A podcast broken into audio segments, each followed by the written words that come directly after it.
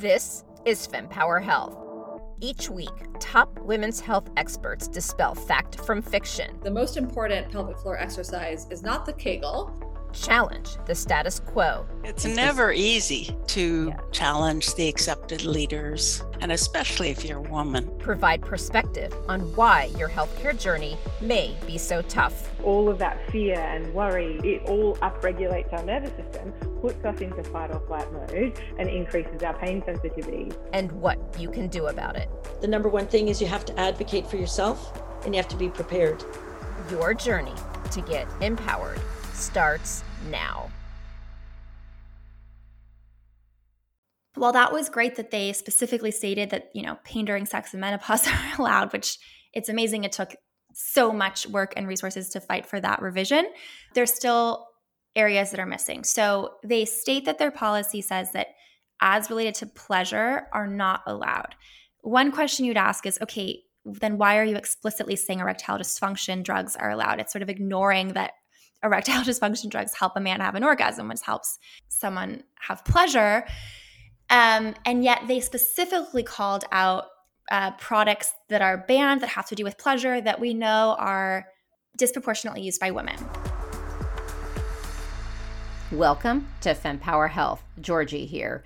Did you know that ads related to your sexual health and reproductive health, if you are a person with a vulva, have been banned? However, this has not been the case when it comes to men's sexual health. So today I bring to you Jackie Rotman, who is the founder of the Center for Intimacy Justice, and she will talk to us about the impact to all of our well being when such ads are banned changes that have taken place thus far, and what still needs to be done. She is one impressive lady who has had such an impact in this space, and you will learn so much and feel incredibly empowered after this conversation. But this is truly an episode we all need to listen to because it does have widespread effects if we do not continue with the momentum she's already created. So let's take a listen to the impressive Jackie Rotman. Jackie, I had the absolute honor to meet you face to face finally after hearing so many people talking about the great work of your organization. And you gave one of the most incredible talks I've seen about women's health and all the changes that still need to be made in areas that a lot of people probably aren't even aware of. And this was at the uh, Women's Health Innovation Summit in Boston at the end of September, and we're in 2022 for those who might be listening to this years later. So, why don't you first start out by telling us who you are and what the Center for Intimacy Justice does. Thank you so much for having me, and I'm so honored to hear your words about that summit where we got to meet face to face. I lead the Center for Intimacy Justice, which I founded after interviewing many entrepreneurs. I was meeting women and non binary entrepreneurs who were starting and leading businesses to help solve a variety of different problems in people's lives from pain during sex to vaginal dryness during menopause to challenges experiencing sexual pleasure and so many other sexual and reproductive health areas that they were fighting for improvements on. And when I started talking with these entrepreneurs about four or five years ago, every single one of the women and non binary leaders I spoke with said that they were being blocked by the most important advertising channels and that the advertising barriers were the biggest for many of them barrier holding back their businesses. So we started the Center for Intimacy Justice to specifically work on changing and this is our first of many different issue areas we'll go on to others in the future but we've been focused on tech platforms where their policies and or algorithms are censoring health information, uh, particularly health information for the those who have vulvas. And we've been working on that and and have had a lot of great successes this year. But our goal is to catalyze and open up the market for female sexual health by removing the barriers in entrepreneurs' way, particularly digital discrimination that blocks their growth and prevents them from being able to help people. And I've been about my background, I've been a social entrepreneur since I was 14. I started my first nonprofit at that time. in dance education for young people. I've worked in the women's rights fields and other spaces, and I started Center for Intimacy Justice during my MBA at Stanford. I also did a joint degree in public policy and became incredibly passionate about this space in the last five or six years. Wow. Well, you are certainly making a lot of headway. But before we dive into some of your successes, let's really paint that picture because at the summit, you shared fascinating data. And I actually looked, and your slides are not available. And so oh. we need to figure out a way to help, um, again, give a platform to all the information that you've been able to collect. So maybe you could just verbalize that for us here. And for anyone who wants to see the data, I know you also have it on your website, um, which I'll reference in the show notes. But let's paint that picture of what people can see on social media, um, i.e., those without vulvas, um, and what they can't see. So paint that picture for us, please. Definitely. So I'm thinking about whether to start with the ones you can or can't see. So um, ads that have been allowed since 2017 there's many different ads for male sexual health that are allowed. When we started to see examples of ads that are blocked an example might look like a a woman going for a jog with the words reclaim your freedom and it's an ad to talk with you know there's ads to talk with your doctor about your menopause symptoms that facebook rejects considering it adult products or sexual. Or there's an ad by a company called onut that says it takes three and a half years to sail around the world, but seven to 10 years to get an endometriosis diagnosis. That ad was considered adult products by Facebook. And so they're classifying many different um, ads for people with vulvas, they're considering to be adult. And whether it's purposeful or algorithmic, it's having a massive, massive impact. We interviewed or surveyed 60 businesses in that space in 2011 uh, 2021 published the results in january 2022 and of the 60 businesses we talked to that had attempted to advertise on instagram or facebook 100% of them had an ad rejected 100% of them. And 50% of them at some point had their entire ad account suspended where they they they couldn't even access their account at all. That was half so this was stifling their ability to help us, to help other women, to help people who needed their information and products and wisdom and entrepreneurial courage and innovation. And yet, when we look at ads that have been allowed, in 2017, Hims and Ro were both created and started to raise money. They raised money at large valuations. These were two startups that were started to address erectile dysfunction, which is so important and you know is an important area of male sexual health.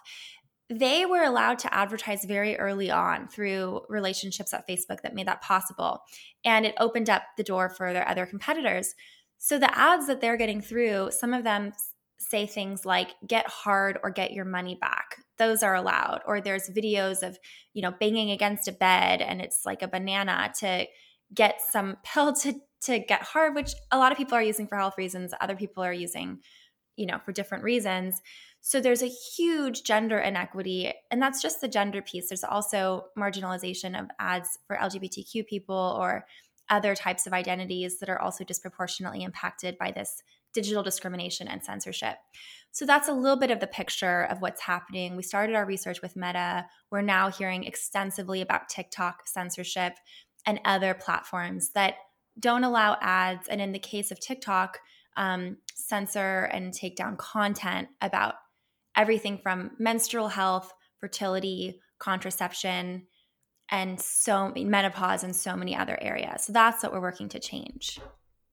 Oh my goodness. Now, there was also a huge win that I think occurred fairly recently.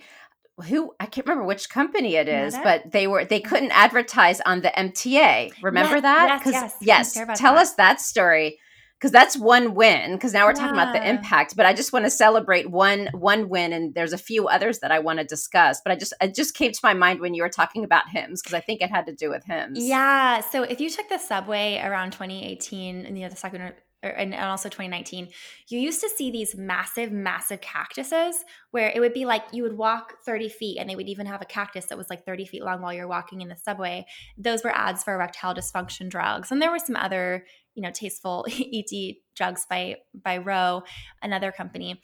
And so there were these huge ads by those companies in New York City when you take the subway. And yet it actually goes back the first time I know of a female sexual health brand being blocked was by even before Dame, there was a company called Thinx that was creating grapefruit uh, ads and it was for uh, a menstrual health product and they were not allowed because the grapefruit was considered obscene and it was representing um, blah blah, and that was for menstrual health. So Thinx fought the subways. Uh, Miki Agrawal one of their founder their founder is was fought that along with their team. And then then in 2017 unbound a, a vibrator and sexual wellness company created a campaign called WTF MTA about their ads being banned. So there had been this history and, and partnership among these companies. And then finally in 2019, Al Fine and the team at Dame, Al was is one of the founders, decided we're going to sue the MTA. And they sued them on free speech ground. The MTA is the name of the subway system in New York City. They sued them on free speech grounds and also other grounds because it's public tax funded MTA system. So they did have, you know, they could have those free speech um, claims that you could that was different with a private company like Facebook. And after a over two year legal battle, they did reach an, a settlement with the MTA in which they were allowed to advertise. And so that was, you know, hard fought and took a lot of courage and resources and bravery. And the team at Dame spoke out about the cultural changes that were needed and the double standards toward pleasure for people with vulvas but it still wasn't as big of a victory as they as al and their team wanted. Um, one thing is they had to really tame down the ads. So they were these abstract images whereas the first ads had pictures of these beautiful clitoral vi- or clitoral vibrators that were very much more clear about what they were for and talked about the statistics in the orgasm gap um, between people with vulvas and those without. So the first ads i loved and they still got their ads through, but they were this abstract art where if I didn't know what Dame was, even I wouldn't have known that it was about pleasure. And also, Al, like the Dame team actually really wanted even their competitors to be allowed to advertise, which speaks so much to the industry and how much we care about this mission and the force of moving all women and people with vulvas forward that they they literally wanted their competitors to be allowed to advertise not just them and they they fought for that as far as I understand, but they were only able to get ads through for their specific company that sued the subway and it was only for one quarter. Beyond that, there weren't any promises. So you know, it took a two and a half year legal battle to get those ads through about female pleasure that didn't talk about pleasure or showed the product, but were still a huge, incredible, and hard fought, courageous fight. But it still shop, stopped short of what we all want, where we want to see our pleasure normalized and seen as a healthy, positive part of society. If women are experiencing sexual joy and well being and fulfillment, that is great. and yet the MTA doesn't see it that way.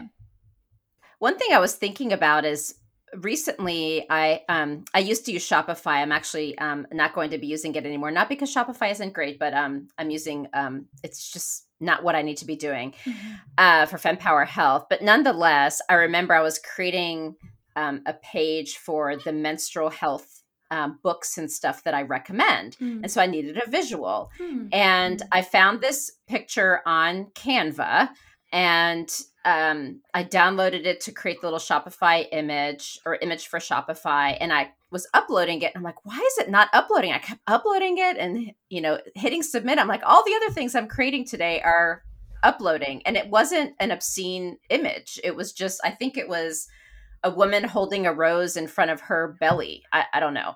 Mm. Um, hmm. and I had to change the image because I finally realized when I changed the image, it could upload. Wow. And yet there's all these other crazy things that we see in our society that are allowed. So I don't understand what's going on here. So a question I do have for you is currently what are the limitations because for example i know you've been talking specifically about ads and i hadn't really thought about it until I was preparing for this interview.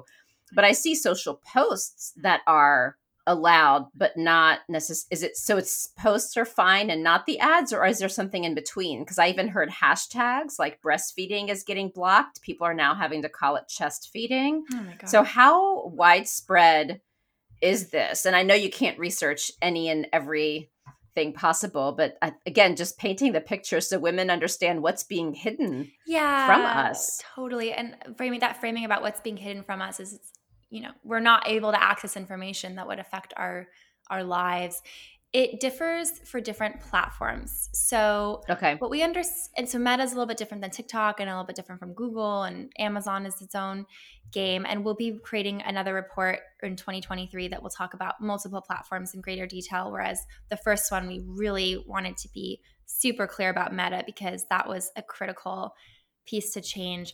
So with Meta, it's more common, and when I say Meta, I mean both Facebook and Instagram when it comes to ads it's more common that they'll take that they'll reject ads entirely and advertising accounts. They they have a bit of a higher standard for ads than they do for user organic content. So okay. I have not heard as much of meta.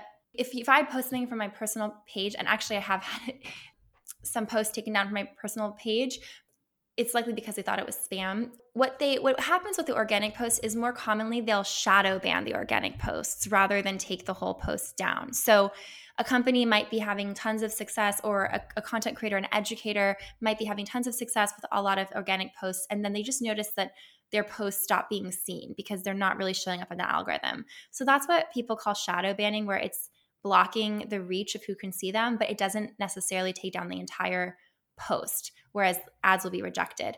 With TikTok, we're about to start more in depth interviews the end of 2022, but we're hearing that TikTok will just take down user generated content, um, which is really scary because it's it's not just advertisers. It's you know, if if somebody wants to post something about period education, that can be completely taken down when they're just anyone, any part of anywhere in the world.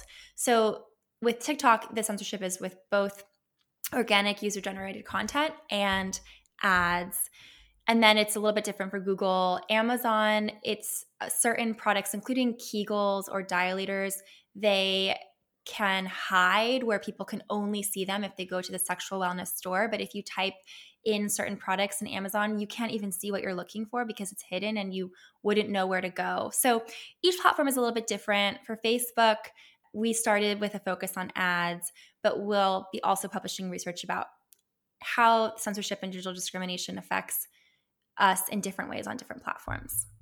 Do you know, I guess, what areas that they're specifically blocking? So I believe in the recent article about the change Facebook did make, it also speaks about reproductive health.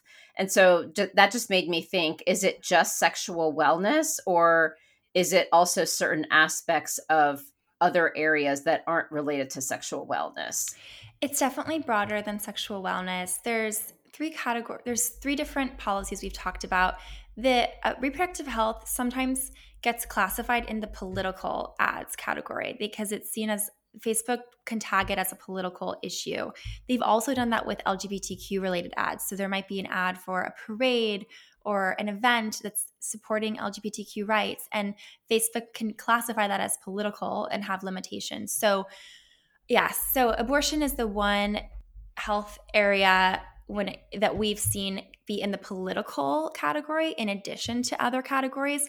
The rest of them we usually see in one of two categories. Uh, most are in the adult products and services category for Facebook. So that's the policy that Facebook is blocking them under. And that one has to do with what they see as sexual content.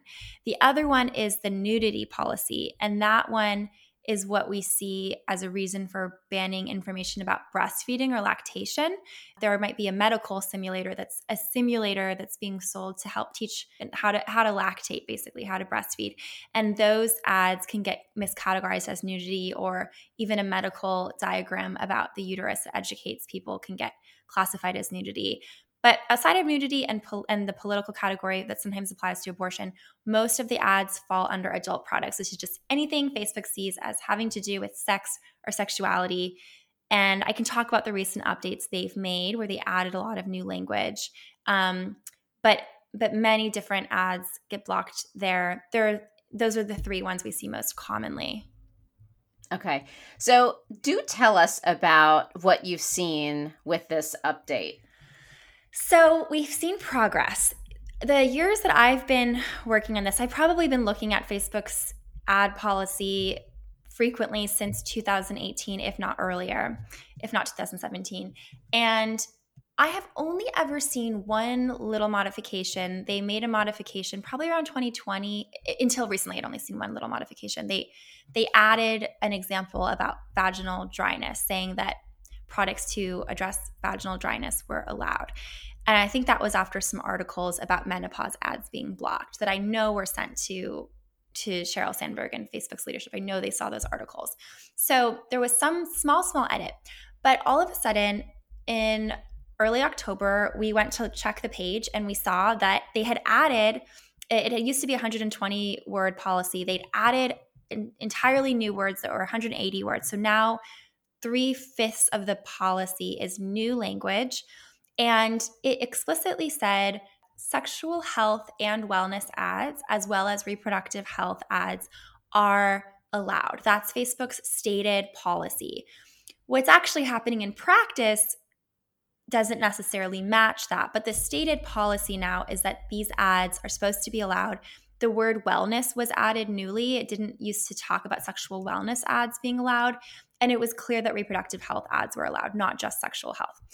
So that was exciting to see a bit of rewording and how that was written. It said that those ads needed to apply to people 18 and up, which has been concerning for some people, especially selling uh, menstrual health products because you know people go through puberty many years before 18 where they could be getting information and there were other concerns about the 18 and plus aspect particularly for for that area of menstrual health and other types of health needs that are earlier the other thing that facebook did in this revision or this add addition of words is they spelled out about seven categories that are allowed. Two of those were erectile dysfunction and premature ejaculation drugs, which they had already been allowing. We all knew those were being allowed, but now they explicitly added it, um, which I'll talk more about.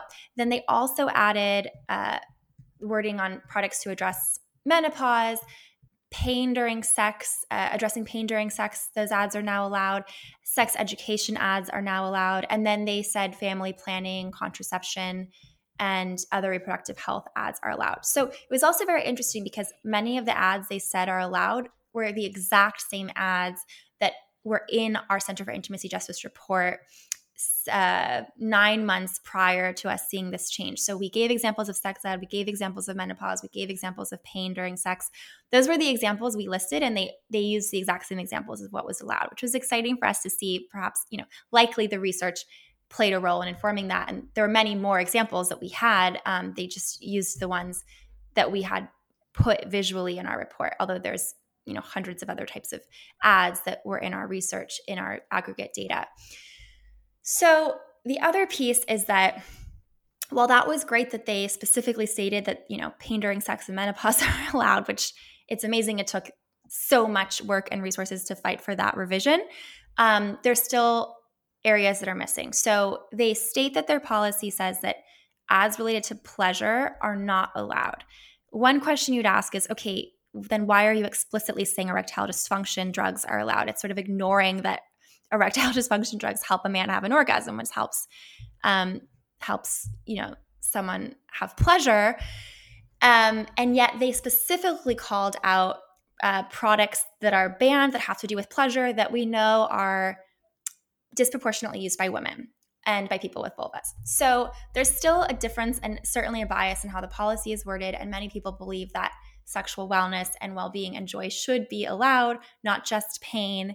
But it is a positive step. And one of our positions is that because Meta is now saying that ads to address uh, menopause, which can include lubrication and ads to address pain during sex, they're saying that those are now allowed. And we know that vibrators have hugely beneficial effects both on preventing pain during sex and on supporting lubrication and other aspects of sexual function. So we're taking the position that under this new policy, vibrators should be allowed with the existing wording.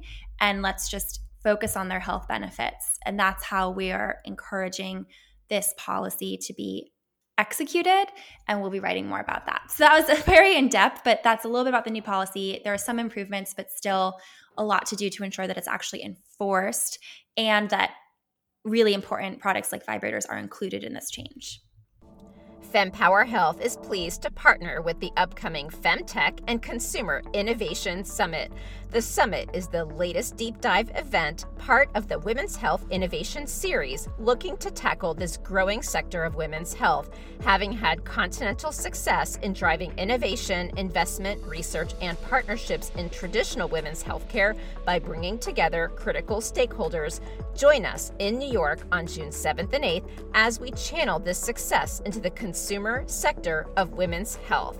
Visit www.femtechconsumerinnovation.com to view the superstar speaker lineup and enter code FEMPOWER15 for 15% off your ticket. Hope to see you there. And you know, again, kudos to all the efforts that you all have done. I can only imagine because the uh, when you gave your speech, this policy was not in place. Yeah, so Friday before. I know, and you and I were talking um, about having you on the podcast. I'm like, oh my god, we need to get you on and get this published ASAP. Yeah. So that's amazing. Yeah, it's probably been it's probably been very busy. But you know what? What I also I want to paint this picture and, and tell me if this is accurate or not. So you know, I've interviewed now well over 80 guests on the FemPower Health podcast. We've covered every single topic. And, you know, they're not necessarily in isolation, even though we treat a lot of these things in isolation. So, like, for example, I'm thinking of pelvic health.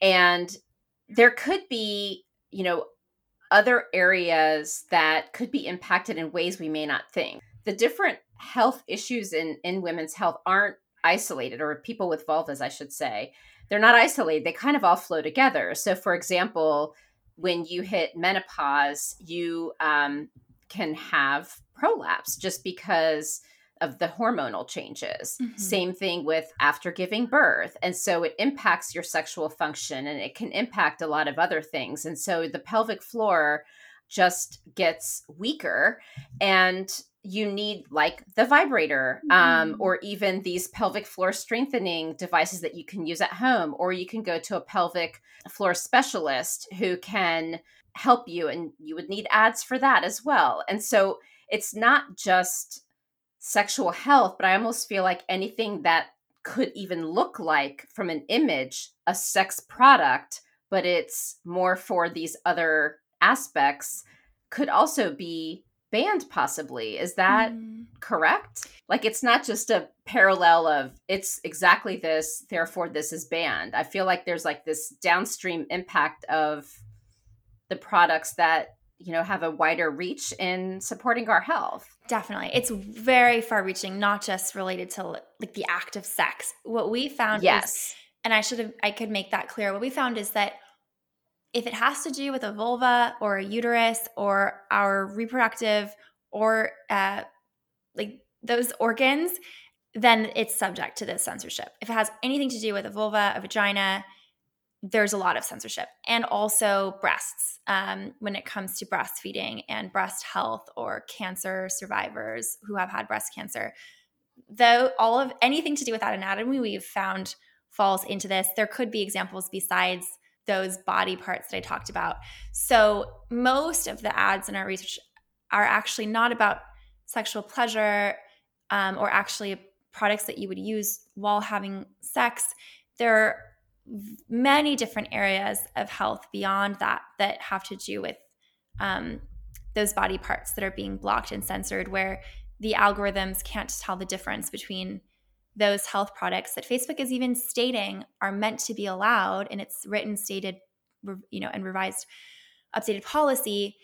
In practice, if it has to do with with vulvas or uh, other areas, then it is very subject and at risk to censorship. And we've seen most of those products um, and information be censored. Now, do you think so?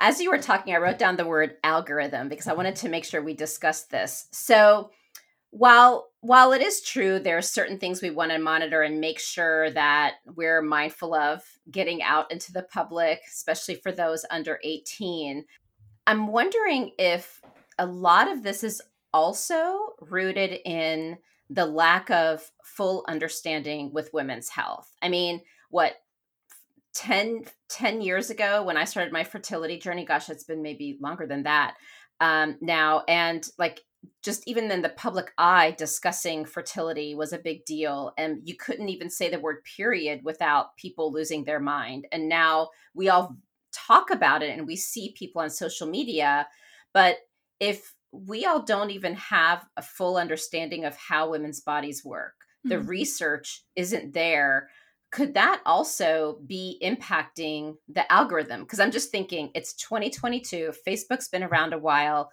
I work in my day job in um, the biopharmaceutical industry with a lot of tech folks who are building algorithms for different things. And, you know, there's a lot that you can put in there. So, mm-hmm. is the issue that the root of all the data that we need isn't there for them to effectively write algorithms? It's even in the what you're, yeah, what you're saying is so insightful. And there are a lot of ways that the lack of understanding about our health is affecting the policies as well as the algorithms. One example is with Amazon.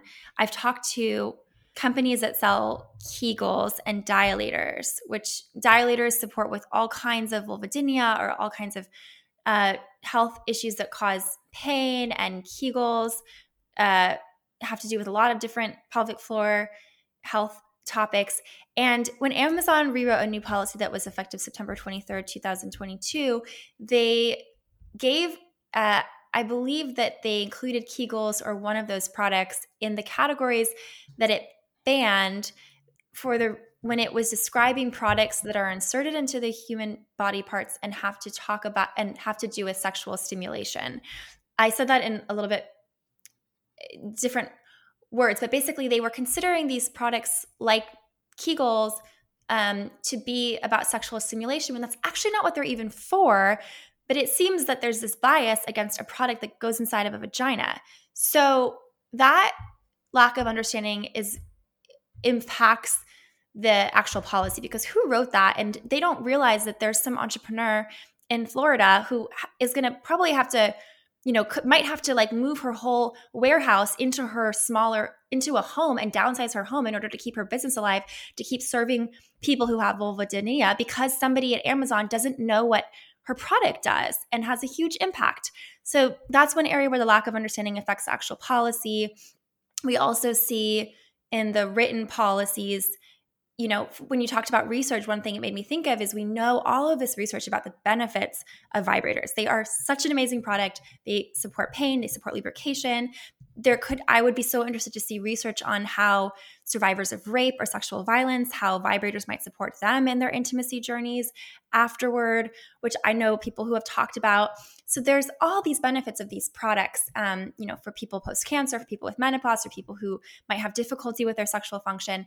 And yet, when I want to cite a vibrator study, I have to go back to a 2009 study by um, the Kinsey Institute at University of Indiana because they haven't been able to update the research because they have to do it based on their priorities of where their funding is. And if we had more research about that area, perhaps it would inform the corporate policies at Meta that can see that that is clearly health. And we already have research that it is health. But my point is, research is an important part of this policy picture one of the ways that erectile dysfunction ads were allowed to get through is that there's linkages between erectile dysfunction and heart health, which we know from research, which must have been researched, you know, since Viagra was created in 1998. Like this research must have been newer.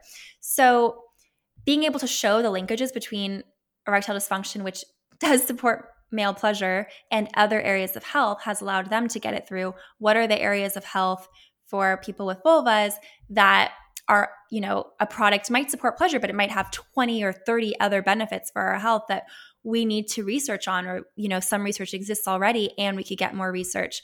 So it the def certainly research and an understanding about health has a role in the policies and practices and on top of the lack of understanding about health even if the policies were perfect the companies, which they're not, um, but even if you made them the perfect wording with expert involvement from health uh, experts, which is we still need to get to to get closer, then they still have to have their algorithms reflect that and become clear in their processes. And right now, it's much more general that it really seems like whatever has to do with the vulva is at risk of digital discrimination and censorship, even regardless of what the policies or the experts are saying.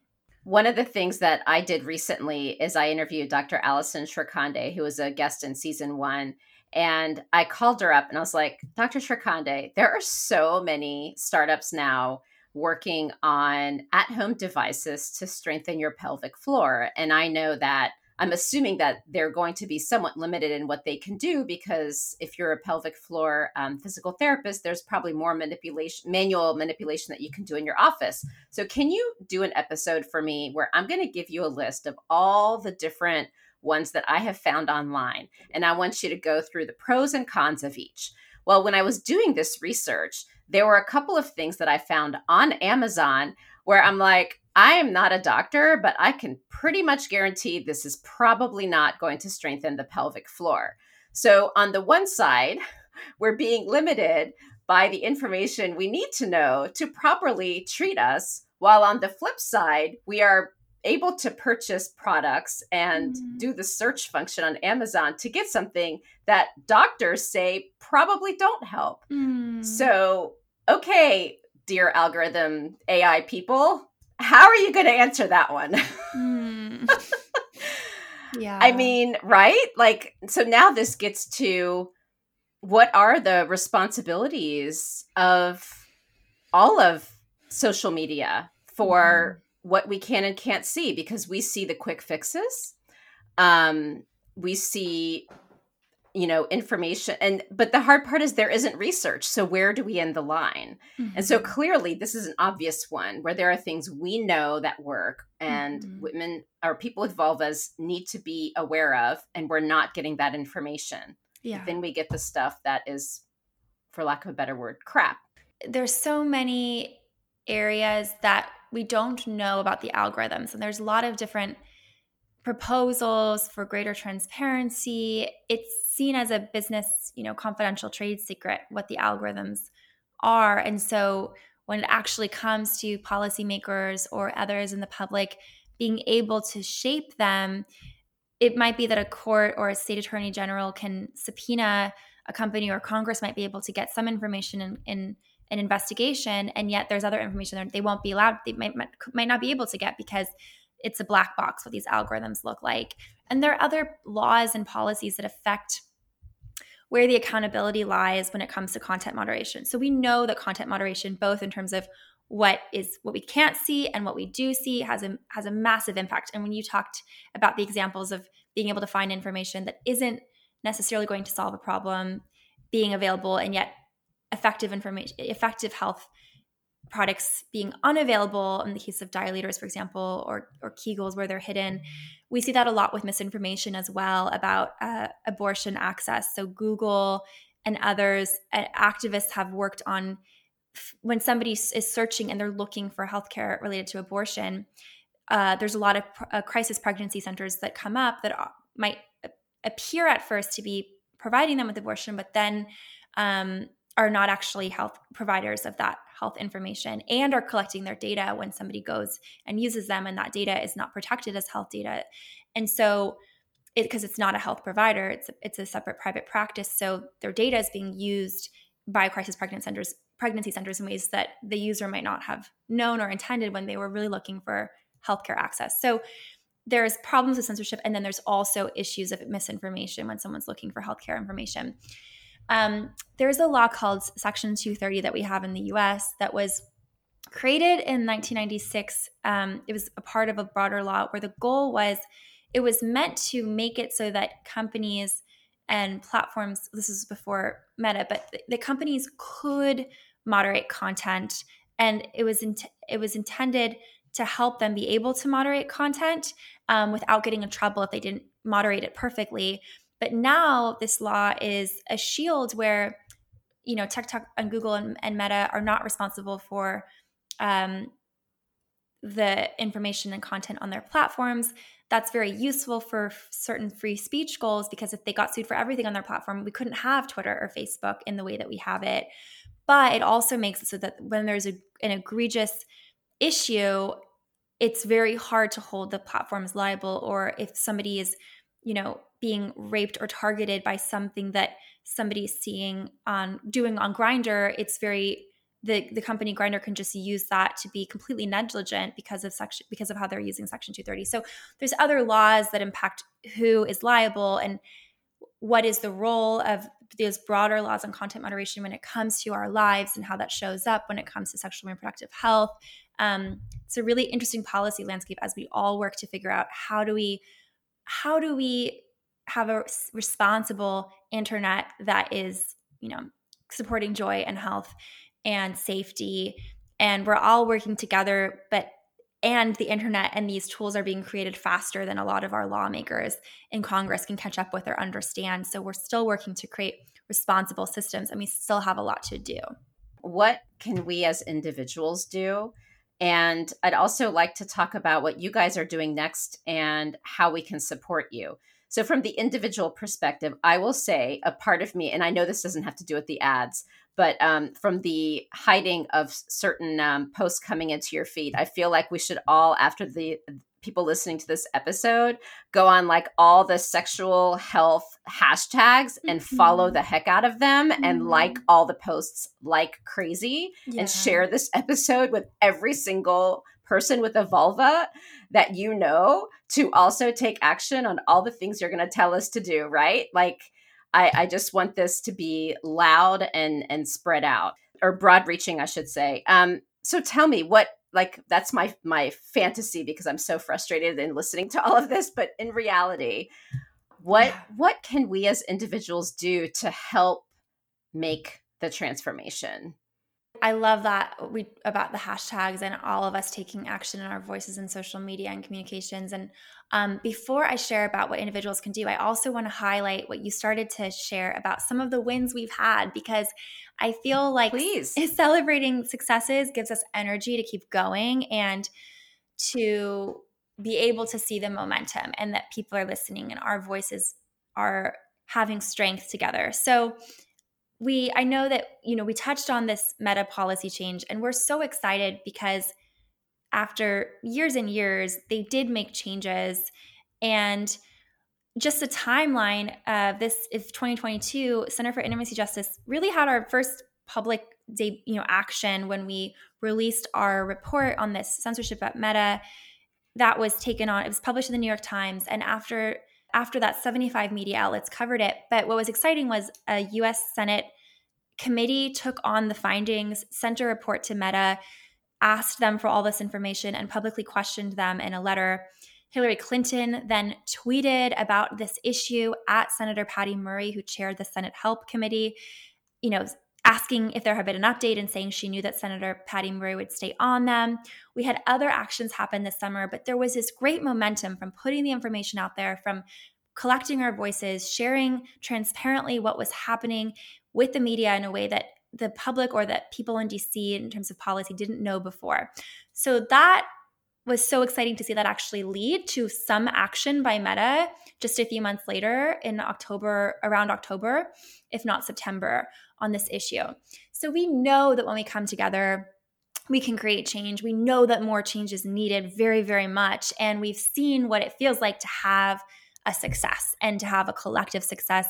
This issue is so about collective action together. We had, you know, people who are our friends in government that, that took this action independently, people in the media who saw the value in this story, and also you know, a man in his 70s was one of the first people to help encourage this issue to be published for Center for Intimacy Justice work in 2019. So we've had lots of allies, and there's people that put dollars and funding into making that change happen for what we've seen so far and are funding the next steps. So all of that, the the the, the financiers, the activists, the individual voices, all matter for creating change.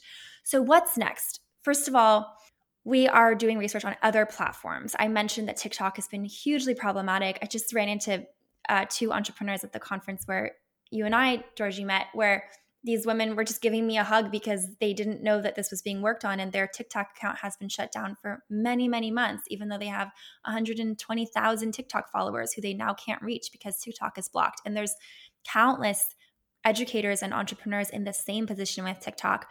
So, we're going to be creating more information and a way that people can join together our voices where we'll illuminate what's happening at, at, at least four different pl- of the major tech platforms, Meta being one of them, to keep pushing for changes, keep making our voices heard. We will have a campaign and we'll be introducing hashtags. We have some really great ones we just came up with. Um, where people can join in and we can share what some of those hashtags will be. I encourage people as well to join the newsletter and join the social media for Center for Intimacy Justice. Um, they can join us online, intimacyjustice.org for our newsletter. And then on social media, we post as Intimacy Justice on Instagram and Twitter and elsewhere. And that's a really great way for people to get news about what's happening. And we'll have actions that people can take when we launch this campaign where individuals, wherever you are, can say, we support these tech platforms making these changes, and we're asking our government officials as well who have enforcement powers over them to take action. So, a lot of this work will be through collective campaigns. We invite businesses in that. Um, we have a way of businesses also, also contributing toward membership um, to help fund and fuel this work, and a lot of social media actions to take in making our voices heard. And then the last piece is uh, there's also a role that state attorney um, attorneys general can play and that the US Federal Trade Commission can play. Those are two government actors at the state levels and at the federal level where we believe that they have enforcement power where they can get tech platforms, including Meta and others, to make changes. And so we will be calling on the FTC, asking them to take action on this issue and also educating state attorneys general. And if people have introductions or connections or advice on either of those routes, they can also loop in with us on that as well as on legislative efforts. So we invite communication and uh, and partnership in any of those areas, including the government actions and the policy changes. Wow. And what about funding? Do you have, like, if people wanted to donate, um, they'd be able to do that as well to continue to support, um, help you with your efforts? Yes. Thank you so much for asking about that. That's a hugely important way that people can make an impact and a difference. All of our work so far has been funded by donations and people that believe in this mission, mission driven donations that want to see a change. And we have lots of heart and um, a team of many different people men and women working on this issue on our team. So people can donate. Our website is intimacyjustice.org slash donate for that. So individuals can donate, um, philanthropists can reach out to us, people can donate any size. And then for businesses or organizations or investment organizations, we also have a membership program that will allow people to donate and to be a part of group conversations, um, which other individuals can join as well, where we'll really be clearly galvanizing together you know getting galvanizing ourselves in support of change. So there's there's membership and opportunities and we welcome donations for everyone and anyone to drive this forward and, and love to talk with people about that. So thank you for asking about that. What i'm hearing then is the action that we need to take as individuals is one obviously we can donate but it seems like it's best to follow you on social media and your website and newsletter to really see the updates on the specific things you're working on and the recommendations you have to everyone on what all we can do as individuals. Because I assume that's going to change over time based on the specific things you're working on. We just invented some new hashtags like um, Facebook doesn't add up with AD for ad, uh, hashtag that, or um, hashtag big tech, big bias. We just thought of these like yesterday. Um, and others that will you know TikTok for for everybody with number four. So we'll have other hashtags that we encourage people to use when posting about this. Um, keep your algorithms off my body is another hashtag. And so especially, Ooh. yeah, we really like that one. so especially as we um, announce those and encourage those, the newsletter and being in, in, a part of um, you know the CIJ channels will be a place where we send information to everyone saying use these hashtags on these dates. This is our campaign. Sign this petition. Go here. So we hope we'll, we plan to have many more of those we several more of those actions in the coming months and we'll be able to announce more you know in February and and in 2023 when we have the moments of okay now let's all get our voices here or you know, we also welcome celebrities like wearing shirts that say keep your algorithms off my body and speaking out about it because that really helps us increase our collective power in support of driving impact. It's just such an honor to get to connect with you again. I have heard, I've literally been hearing about you for months and you know, I was just finally planning for for this season, but then the new news came out, and so I'm like, forget next season. You're coming on now. Oh, so thank you I'm so glad much. that this worked out. I'm so glad. That's amazing. Yeah, I love I love your energy. Um, I'm, I'm so glad that we've met. Oh, absolutely. And feel free to reach out um, if you uh, have anything specific. I'm personally here for you. I, I'm so passionate about helping women, especially when we're like someone's trying to beat us down and not let us do what we know is right. Totally. So, and like working um, from our um, heart together to uplift that and uplift those barriers away. Yes, and I agree. It's collaborative. Like at the um, the Women's Health Innovation Summit. So can I just tell you, I was leading the CEO and Founders Forum, amazing, and we had this whole discussion around how to run that session. So I had to give like a ten minute, five to ten minute background, and then we were going to do breakouts and roundtables. And I'm like, I don't know my audience, and that's the number one thing to leading a successful session. I just all I know is they're CEOs and founders, and I'm like, what if people don't want to share information? What if like they're nervous about someone stealing their IP. I, I, stood up and I was like, guys, this is our first time doing this. I haven't met you guys as individuals. I know like four people in the room. Um, so let's just try this. And can I tell you what happened? One of the tables, um, first of all, they didn't even want to do the networking. They're like, we want to keep talking at our tables.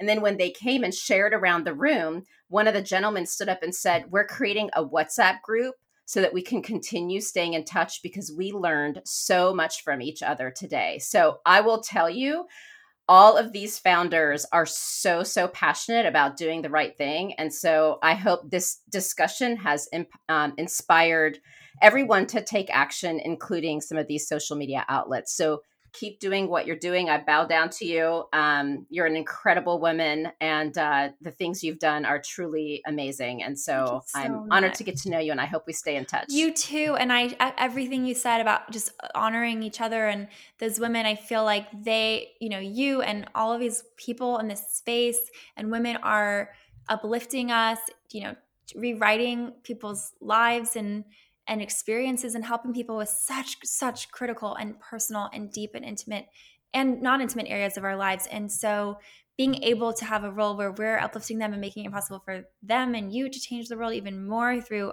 their voices being expressed and not censored is such an honor. I'm so honored and grateful to be in this fight with you. And I'm so excited for all the next steps and all the actions that we're going to take together. And really appreciate your support in rallying this amazing audience that's listening and um, all of your support and heart toward this. So we have a lot to do and we're excited to work with you.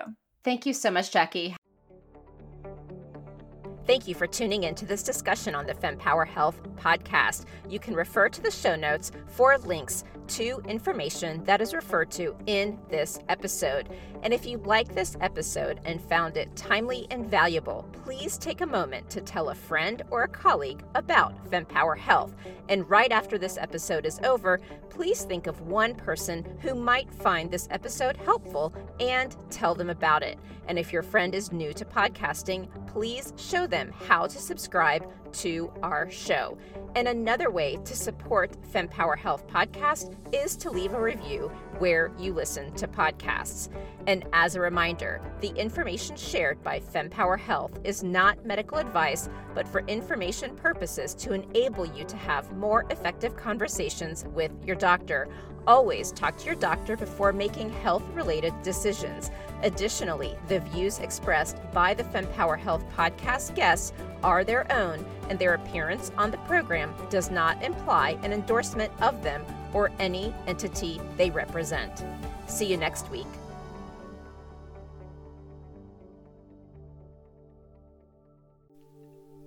And that wraps up another empowering session here at the FemPower Health Podcast. Now, before you dash off, I've got a quick, exciting invitation for you.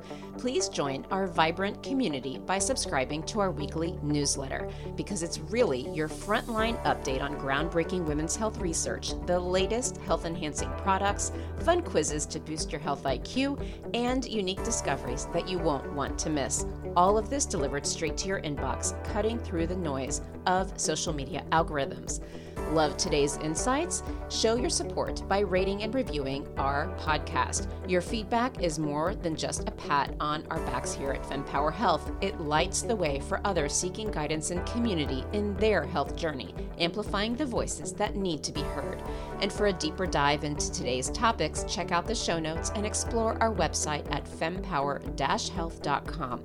Our site is a treasure trove of knowledge, neatly categorized by topics of interest and life stages, ensuring you find exactly what you need to empower your health journey. And your voice matters to us deeply. Whether you have a question, a story to share, or feedback on our episodes, reach out directly at info at fempower-health.com, drop us a message on social media, or hit reply on any newsletter. Your insights inspire our conversations. And a quick note the knowledge we share is here to embolden you in discussions with your healthcare provider. It's not medical advice. Always consult with your doctor for health decisions. And remember, the diverse perspectives of our guests reflect their individual journeys, and it's not an endorsement by FemPower Health. Here's to empowering your health journey one episode at a time, and I'll see you on the next FemPower Health podcast episode.